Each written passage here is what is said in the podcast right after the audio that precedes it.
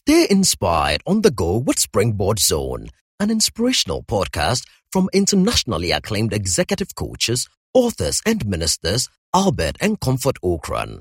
You will be inspired and challenged with strategies to consistently reach for new heights.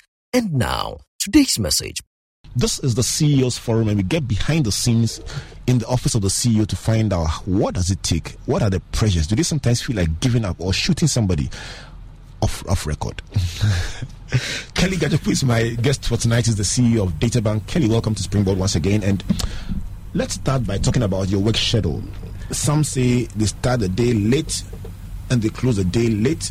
Some say they have no working hours; they just work through and through and through till they fall dead. What's your work schedule like, and what are the things that engage you in your job as CEO? Thank you very much, Albert. Uh, let me just quickly say good evening to your listeners, and particularly to to pay uh, much uh, considered tribute to you and Comfort and the entire Legacy and Legacy team. I'm m- very impressed with preparation and effort that you do in your show. Uh, so I, I hope that the listeners uh, get the benefit that I know you want to impart. You're living out what I see as uh, a very important thing of interest to me, but you've turned it into a vision of yours, and it's, it's fantastic. I, I do wish you all the best. Thank you. Now, you were asking me, uh, what precious? What's your work schedule like? My what, work what schedule. goes into the typical day of the CEO? Okay, I may. I have to say, I may not be your conventional CEO. That's that's what you're looking for. in the sense that I consider myself extremely fortunate. Uh, the business I'm in, which is financial services, uh, we've been at it for 20 plus years. And over the years, we've accumulated incredible talent, incredible talent uh, in the firm. And the way work flows in the firm does not require me in a lot of detail. And so, un- unlike other CEOs who are just busy as hell and you know you can't even find them, I happen to be one of those who I try very hard to get out of the way so people do their work. I only get involved where they get stuck, where I am pushing a particular agenda, but apart from that, I get out of the way. I'm told it's the ultimate position that many CEOs desire, but are unable to build the structures to enable it happen. I, I speak to many CEOs who say this is where they ultimately where they ultimately want to get to, but it takes quite some application and effort. Would you call talent the secret of being able to build that kind of organization where the CEO is literally redundant? It's absolutely it's getting the right people in the right places. Uh, and in particular, I think it's also would uh, depend on the type of business you're in. I happen to be in the business where human capital is basically your stock in trade. Uh, we don't have uh, spare parts or uh, raw material that is sitting in some warehouse to process. Our work in trade, our, our thing, is the human beings we have. And so once we have the right people, and thank God we do, uh, the rest of it falls in place. We, we have an extremely deep bench at Databank. Uh, and I'm very honored and truly very lucky. They don't miss me when I'm not around, and I think that's great. I, I don't have a problem either. Well, we'll interrogate that a bit more as we go along, but let's talk about decision making. You, you talk about the fact that uh, unless you are pushing an agenda, I get a sense that for every CEO, um, the, there are critical times when some kinds of decisions cannot be made by your subordinates, by your other team, your colleagues in various places um, in the firm, and it will require you to to make them. Some are difficult decisions that you, you're making, and you know that this is this is a real tough one share with us some of the difficult decisions a leader has to make.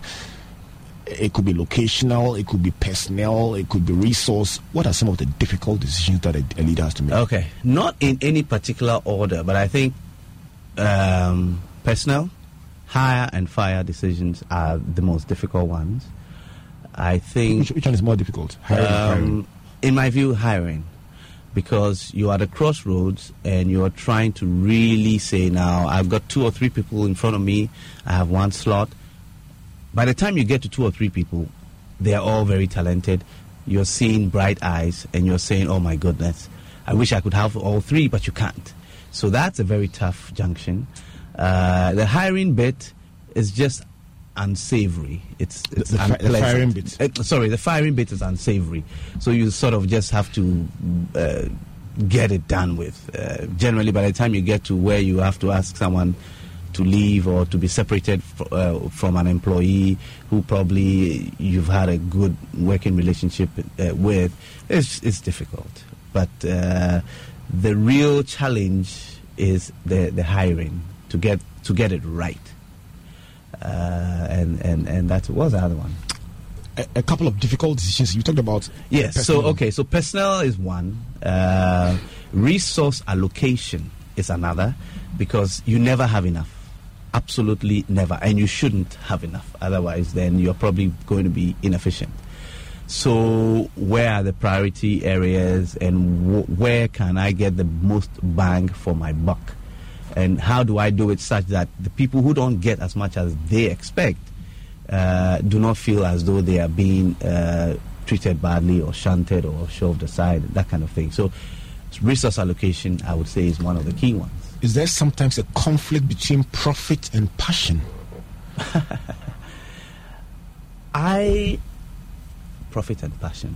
You're passionate about something, you want to put money there, but some other aspect of the business is more profitable. Do you do you ever have a conflict between profit and passion? I must say, in I'm not in our line of business, even though um, there is a certain level of joy in passion. Uh, if we are not profitable, it means my clients are not happy. It means I'm not delivering service. And so I look at the bottom line as an indicator uh, of, uh, as it were, uh, customer service. It, it tells me that I'm making people happy and therefore they're happy to pay me. That's how I see it. Uh, the passion is across board, is always there. Uh, passion is something that is required for you to get out of bed in the first place, for you to be where you are sitting in the first place. So I don't see a conflict, but I do see, in terms of measurement, profitability is, uh, to me, I equate it to the level of customer service satisfaction. My interpretation of your answer is that y- you, you are passionate about the thing that brings you the profit. Very well put. Once the profits are coming, I'm passionate. right. So let's talk about Data Bank a bit. You are continually evolving as a company, and you have had a major transition. Everyone, when you mention Data Bank till today, everybody says Ken. Sometimes they say Ken and Kelly. And so I suspect that people can still not relate to the fact that Ken no longer runs the firm and you run the firm. That, that- does it give you? Uh, let's let's talk about the dynamics of the transition and, and how you've handled it. it, it I myself was as um, taken aback by the suddenness of Ken, Mr. Ofori-Atta, Ken Ofori-Atta having to leave. But I must say, I mean, Albert, I've, I've been blessed to have a partner and a senior partner at that uh, in Ken. Um, I'm not sure it gets better. I, I'm really, I'm, I'm not sure it gets better. And so, over the 20 years, Ken and I have shared an office. You've been to our office. We've shared an office table. with a little table sitting across from each other. Uh, he's talking on the phone. I'm talking on the phone. We're listening. Listen, it was a seamless transition. So seamless that if you ask me, so what day was it? I can't quite tell you. I know it was early uh, last year. Uh, the only big surprise I truly had was that one particular day on a Monday I came to work and Ken had come in over the weekend and just simply cleared out of the office. Now, I, up to now, I'm not even sure what that meant, and I but I think I, I think he was trying to say, look, guy, over to you. I'm not even going to be around for you to look over your shoulders. Take it and run with it. I think that was a message. But I was just amazed. I mean, he took his books because he, he, you know, he's very literary. So all his books, everything, he, he just he came in packed. And when I went to his house, there they were in the corner of the room upstairs. He hadn't even unpacked them yet. So I think the, the the symbolism was to give me that space that he thought would be useful for me to know that look, sit in the chair and get it get, get going.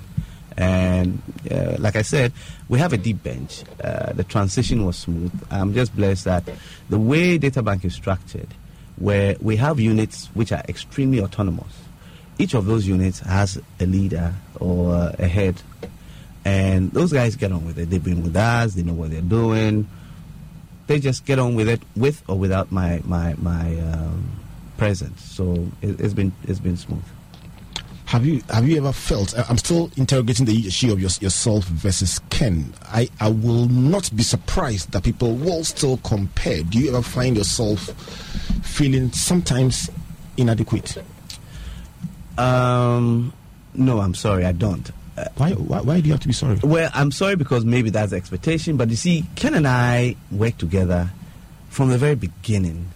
I have never found it necessary to compare myself. Ken is an individual, very talented, very blessed in his own way, extremely bright and sharp. I've always admired him.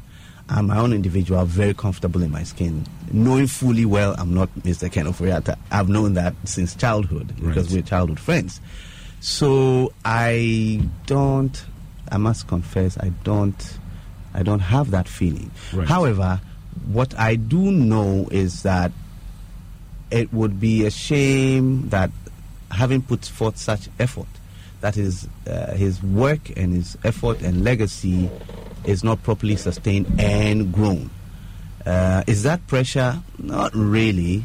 Uh, it just becomes a sense of responsibility because if you're handed something, uh, yours is not to whittle it down to zero.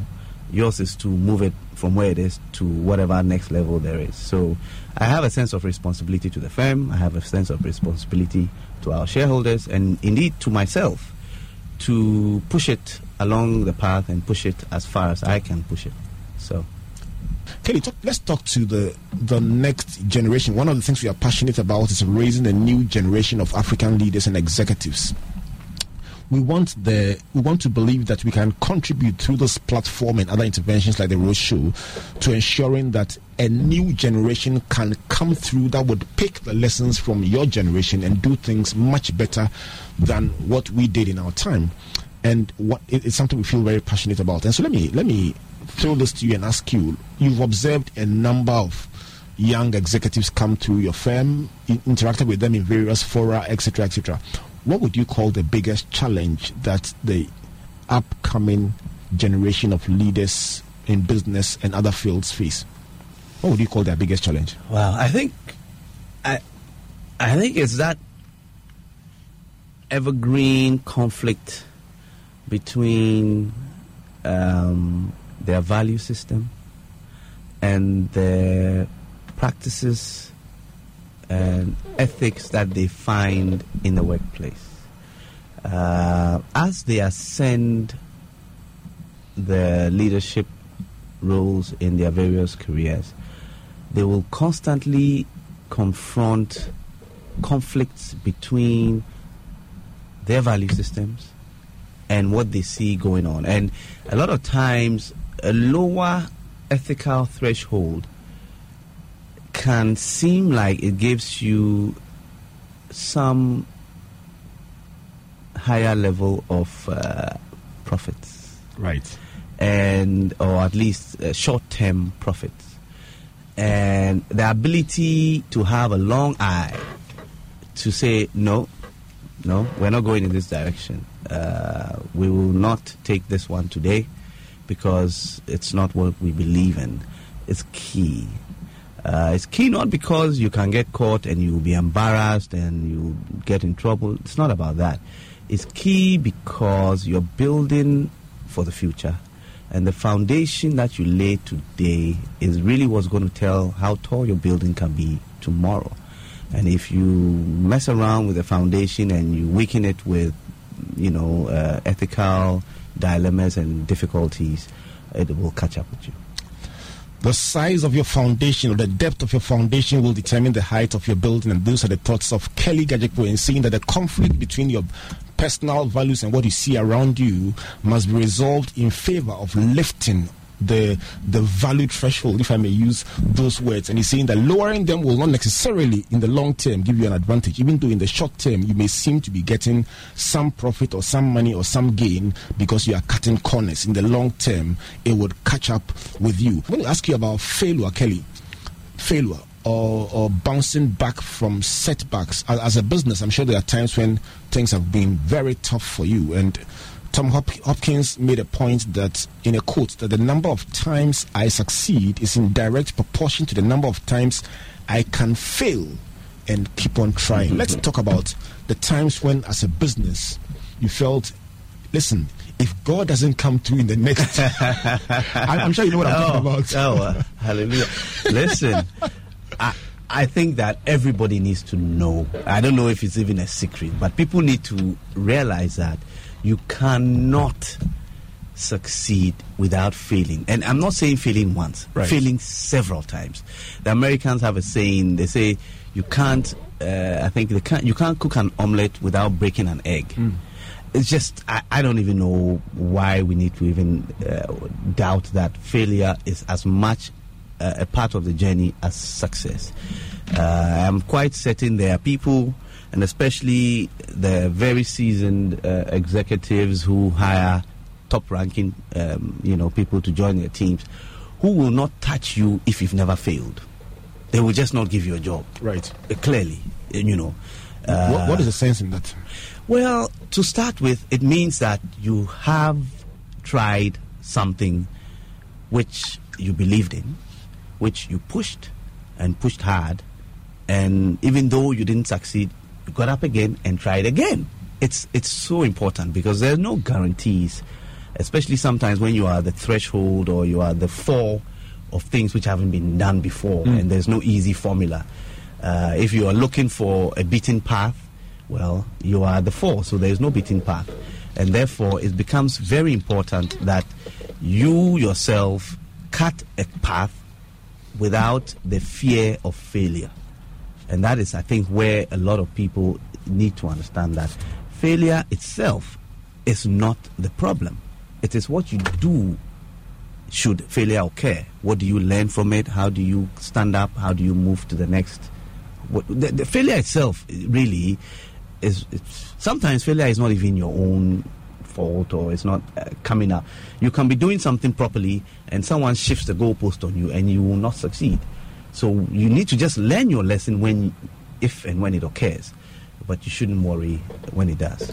I once listened to Jim Rohn, um, the late Jim Rohn, one of the one of the speakers I love to hear over and over again, and he made a very remarkable statement. He says, "In choosing the people to listen to once in a while, you must catch somebody who blew it all, who messed it all up, and listen to them for 40 minutes. It will be more than therapy for you because after listening to them, the likelihood of you repeating their mistakes is almost nil mm-hmm, because mm-hmm. the imprint will be so strong, strong. on you. Yeah. So he, he, he's making the point that you, you can learn as much from what doesn't work as you can from, from what works. I think the shame for all of us, and I'm, I'm still a learning human being, is when we fail to learn from failure. Right. There's always a lesson in it, more than probably even success. Right. All right. So there's been considerable discussion around the coffee tables of this life mm. with very divided opinion about the political affiliation of business leaders and the potential impact on their businesses. Some say, listen, if you are in business in this country, we are very petty.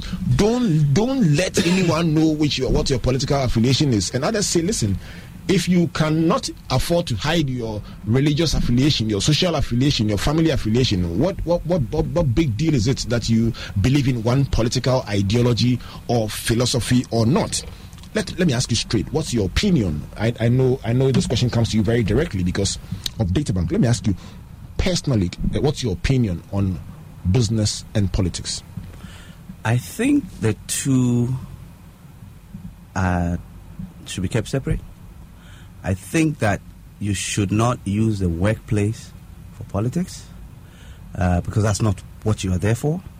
And there isn't a process at the workplace where politics is rewarded or not rewarded. So Expl- explain that. in other words, when you go to do your annual review or evaluation, there is no part of that form that says, well, hey, did you do this aspect of the politics or did you do that aspect of the politics? And therefore, it's not a fair thing to introduce into the workplace. Uh, not only that, it also gets complicated, especially in, in, a, in a system or a society like ours. I don't think that you should do politics, that is uh, party politics, in the workplace. It does not foreclose you having your opinion. It does not foreclose even your colleagues knowing where you stand on political issues. Uh, at Data Bank, obviously, we are a collage of all the political views. I have people who work with us. I don't even know. It's not a concern of mine, quite frankly. I do not wake up worrying about people's political color. But I do know that we've, and we've had instances where people have made their views known. And I take much pride, quite frankly, uh, the fact that, unbeknownst to particularly me, who is in leadership of the firm, uh, we have the broad variety, and I think good for good for us at DataBank because we do have the broad variety, and the firm is working. Thank you very much. Uh, and for me, it's important. Would you be comfortable with somebody working within your organization getting active on the platform?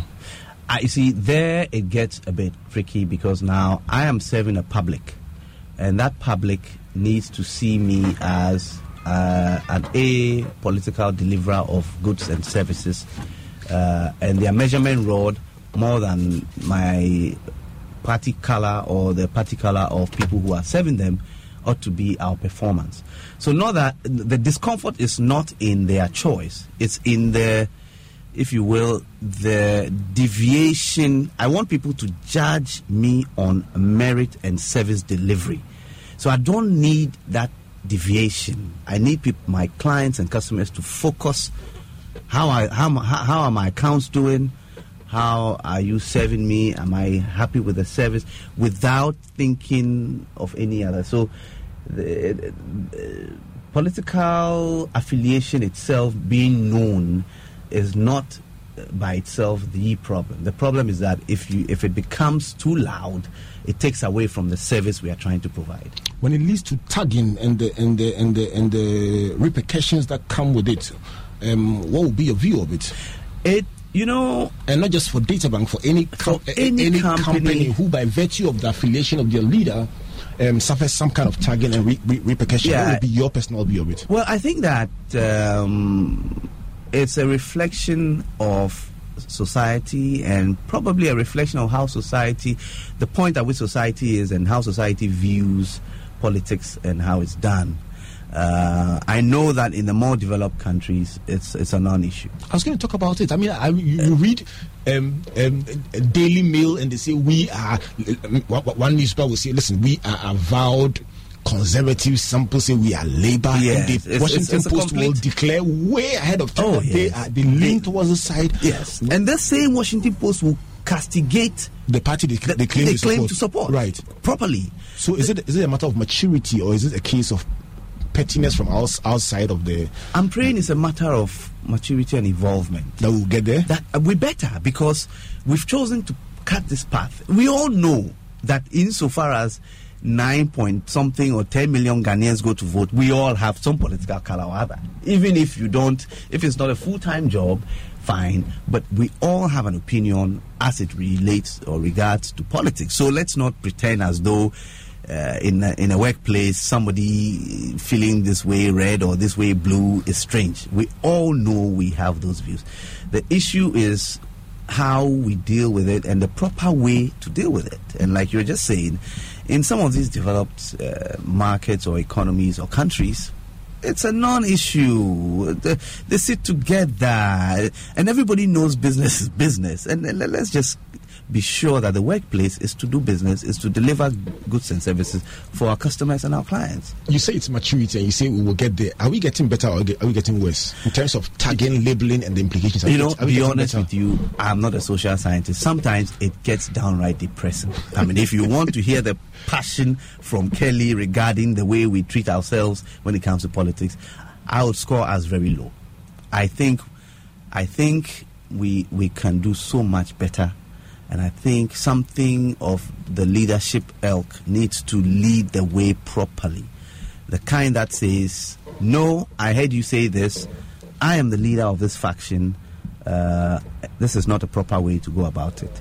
Uh, it's we cannot continue, and especially this kind of thing that divides us and brings down people, especially companies.